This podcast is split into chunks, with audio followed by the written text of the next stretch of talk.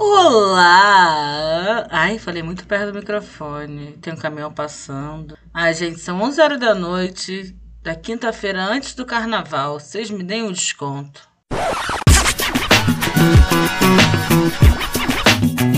Olá!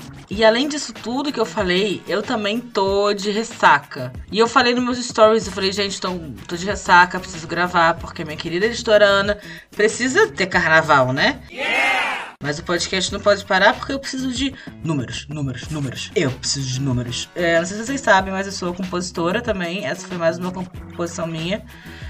Números. Preciso de números, números, números. Para vender, publis. Números para publis. Publis para números. Cara, é isso. É um flow, entendeu? Isso vai saindo de mim. Uh, tal como. Eu não vou falar o que eu ia falar, mas eu, eu, eu ia falar sobre cocô, desculpa. Eu comentei nos meus stories que eu precisava fazer o podcast, mesmo estando de ressaca. Falei, gente, estou de ressaca, não tô com criatividade. Qual tema vocês me dão? Aí qual foi a resposta de vocês? Ressaca. Gente, se era pra ter uma ideia sem criatividade, eu tinha tido minhas próprias ideias sem criatividade. Poxa vida. Desculpa, eu não devia estar tá falando que vocês não têm criatividade. Tô irritado, porque eu tô de ressaca. E eu não sei o que vocês querem que eu fale de ressaca, porque é, eu adoraria que eu tivesse um episódio de, de alguém que entendesse da parte biológica da ressaca e me explicasse porque, por exemplo, eu tenho diarreia toda vez que eu tô de ressaca. Isso aconteceu depois dos meus 30. Isso é uma coisa que vocês levantaram. Tipo assim, ah, diferença da ressaca com 20 e com 30. Vocês já sabem a diferença. Vocês sabem. A diferença é que com 20 anos de ressaca é uma coisa que você fala assim. Gente, eu acho que eu tenho muita sorte, porque eu não tive, nunca tive ressaca. Você não tem sorte, você tem 20 anos, por isso que você não tem ressaca. Aí vem o safado do bigode, meu esposo, esposo não, porque ele não me pediu em casamento ainda. Mas vem o safado, fala assim, ai, fala da ressaca depois dos 26, porque ele tem 27, sabe? Como se ele tivesse ressaca de verdade. Ele fica assim, indisposto. Eu agora estou de ressaca e eu bebi, sei lá, quantos drinks? Quatro drinks? Sim, que o que isso não é nem perto do, do, da violência alcoólica que eu fazia com o meu corpo quando eu era jovem na faculdade. Não é nem perto do, do, dos virotes de cachaça ou de César que eu fazia. Nossa, nem perto disso. Níveis. Eu não me senti nem bêbada ontem. Mas o meu corpo sabe que eu, que eu consumi álcool e eu tô. Eu tô destruída. Eu não fico só destruída assim internamente, eu fico externamente destruída, eu fico feia, eu fico inchada, o meu papo incha, eu fico com dificuldade de assim caminhar com graciosidade, sabe? Tipo, você vê pelo meu andar que eu tô inchada de cachaça. Não é uma coisa assim, tipo, ah, eu preciso falar, você me olha e você fala: "Caralho, o que aconteceu com você? Abriram um buraco pelo seu dedo e te inflaram?" Porque é isso, eu fico inchada pra cacete e com muita preguiça de tudo e com dificuldade de raciocinar. Eu acho que você também. E aí eu, eu tenho um problema, né? Que é eu gosto muito de comida crua e gelada, especialmente quando eu tô de ressaca. Eu fico com muita dificuldade de me alimentar direito.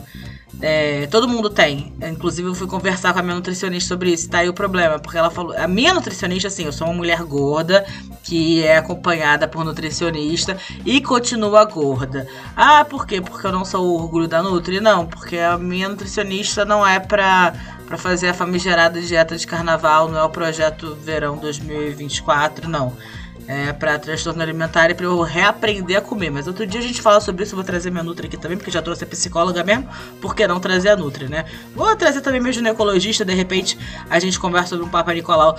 Mas tá aí, gostaria de conversar sobre o Papa Nicolau. Mas o que eu ia falar da nutricionista é que ela fala para mim, falou para mim, que não tem muito o que fazer com, com ressaca. Ressaca é gordura para absorver quantidade de álcool que você violentou seu corpo. E eu tô falando violentar porque, assim, gente, eu não sei se vocês já repararam, mas.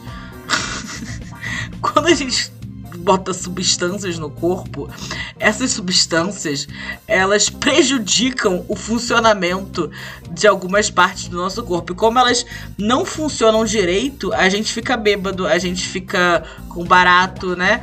Ah, eu falei, né, merda. Bota um contador aí pra mim, Ana. Tem quando a gente usa as coisas, a gente está impedindo que o corpo funcione como ele deveria funcionar. Ou seja, a gente está agredindo o nosso corpo só de zoa.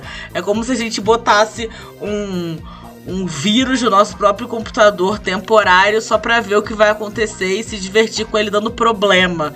É isso que a gente tá fazendo com a gente. E eu, eu juro por Deus que eu não sou anti-drogas nem nada, só que eu sou pró-consciência. Eu sou pró a gente entender o que, que a gente tá fazendo e por que, que a gente faz.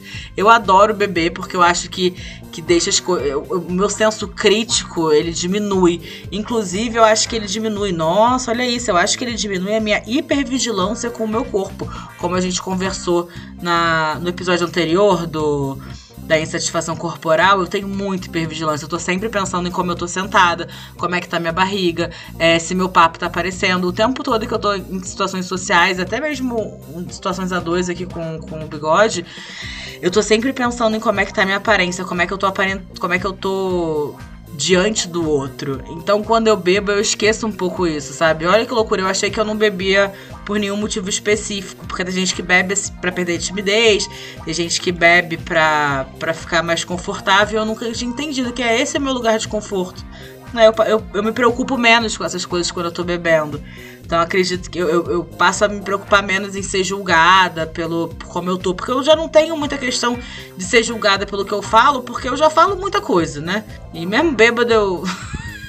eu, eu acho que eu tenho o mínimo nível de consciência. Nossa, tem uma história muito engraçada de uma vez que. Nossa, eu tô ativa para alguém que tava de ressaca. Mas tem uma história que eu acho muito engraçada de uma vez que eu tava conversando com um cara sobre movimentos musicais de, de New School é, e de. É New School que chama? Já esqueci. É as bandas de, de metal, né? De, de, não, é New School.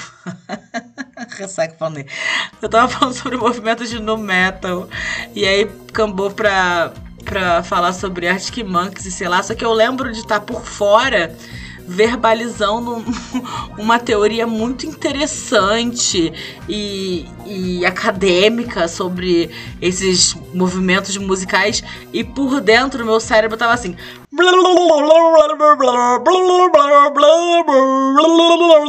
vomitar! Era Eu lembro de estar conversando com o cara, minha boca tá praticamente sozinha falando, porque meu cérebro tinha uma parte que tava parecia ter a parte que tava costurando é, é, esse diálogo e a outra que tava assim.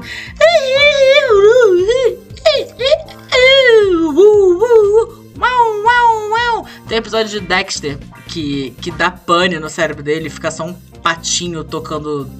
O, é um patinho ou um macaquinho tocando um, um dois pratos assim, tchá, tchá, acho que era um, era um macaquinho de corda, tchá, tchá, tchá, tchá, tchá, era só isso que no meu cérebro naquele momento.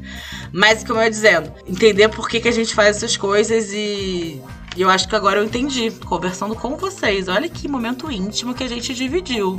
Caraca.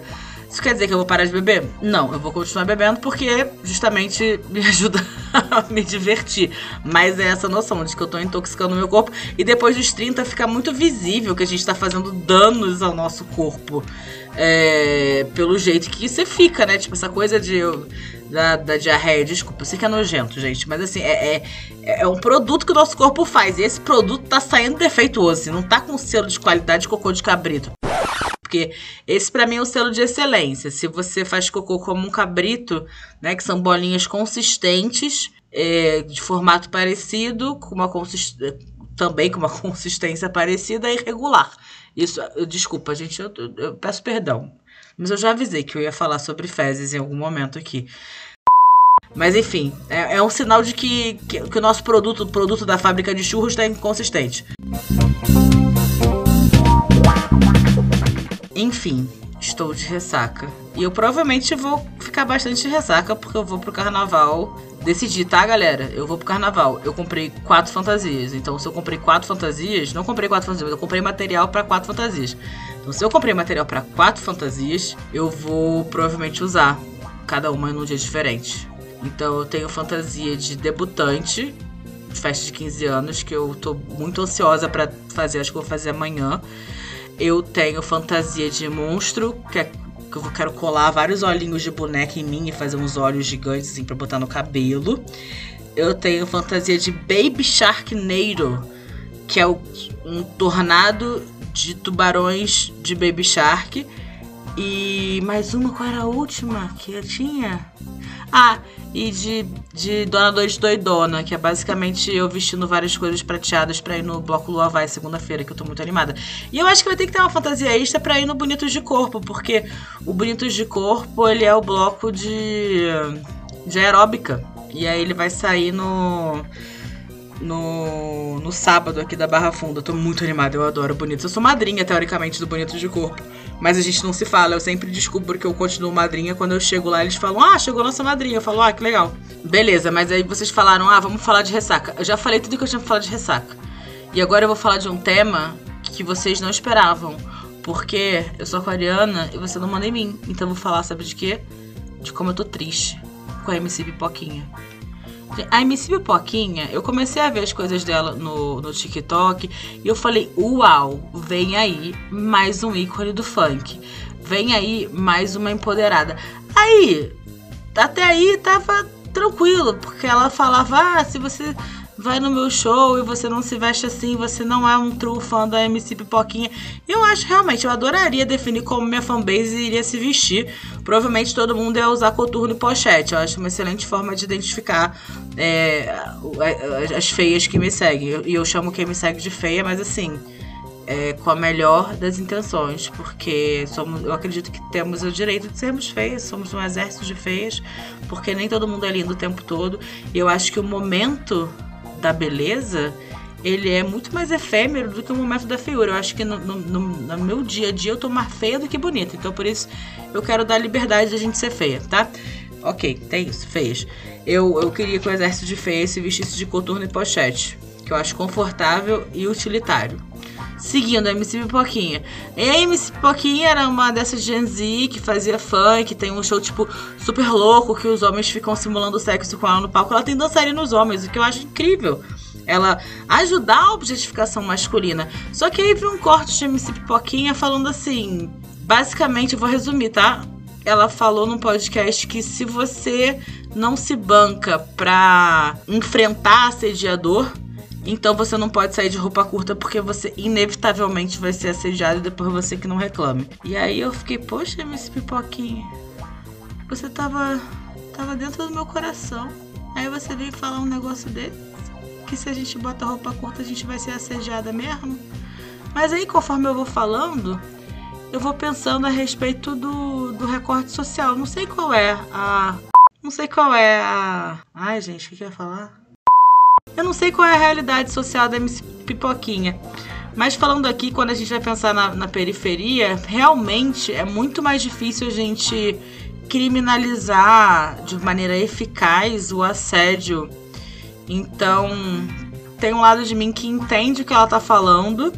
Não acho que ela tem que falar para as meninas, não, não usem roupa curta porque senão vai ser culpa sua. Não acho que é culpa delas, mas eu entendo porque às vezes em certos círculos sociais a mulher fica tão vulnerável que não dá nem para você peitar a sociedade e falar assim, eu vou exigir respeito e eu vou eu vou botar minha roupa curta e, e porque talvez ela seja realmente assediada, talvez ela seja realmente estuprada e depois descredibilizada em tudo que ela falou. Então, ah, eu dei a volta ao mundo. Eu entendi a MC Pipoquinha, mas eu não acho essa declaração saudável nem feliz. Achei que foi uma declaração infeliz. Posso até entender de onde ela veio, mas eu acho que a MC Pipoquinha precisa de uma assessoria pra gente conversar sobre ícones do feminismo, porque a MC Pipoquinha pode ser um ícone do feminismo. Pode. Por enquanto, não dá. Porque isso que ela falou foi, foi, foi difícil, tá? Mas eu acho que ela tá muito mais baseada numa realidade do que no feminismo branco da alta sociedade. Eu acho que é, é um empoderamento feminino baseado ainda em Mano, olho por olho, dente por dente. E compra spray de pimenta, suco inglês. Como diz uma colega, às vezes até uma caneta Bic no olho resolve. Mas novamente, eu não acho isso. Eu acho que não é culpa se você foi assediado, independente de você estava vestindo. Você merece ser feliz e ter as suas próprias escolhas e ser dona do seu próprio corpo. Mas eu entendo que talvez ela esteja falando de uma situação de vulnerabilidade da, na qual eu nunca estive. Novamente, vocês entenderam? Que eu quis dizer. Eu acho. Eu tô levantando o benefício da dúvida para não para não para não destruir o ícone que construí a partir de MC Pipoquinha.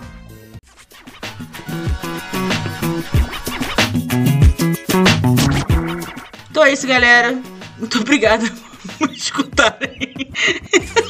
o, o, que eu acredito ter sido um, um dos episódios mais mal-humorados, sem sentidos e escatológicos desse podcast dentro da sua existência de sete episódios. Quero agradecer muito a vocês que estão escutando, compartilhando. Quero pedir para vocês continuarem fazendo isso. Manda para alguém que vai. Ah, ah, você tá de ressaca? Escuta aqui esse podcast. Não só 15 minutinhos da Babu falando sozinha. Ah, você tá com medo de sair de shortinho no carnaval? Escuta esse podcast aqui sobre infância e satisfação corporal, BBB, enfim, tem variados temas. É, queria que vocês me indicassem pessoas que vocês querem que eu traga para cá. Às vezes eu desenrolo, a gente descobre sobre o que, que a gente pode conversar. É, e novamente agradecer, pedir para vocês seguirem a gente nas redes sociais, no arroba pode me explicar. É com um E só, pode me explicar. Falei E, como uma boa paulista, sendo que sou carioca. Eu falar é, com um E só. E o meu arroba é arroba Babu Carreira em todas as outras redes sociais.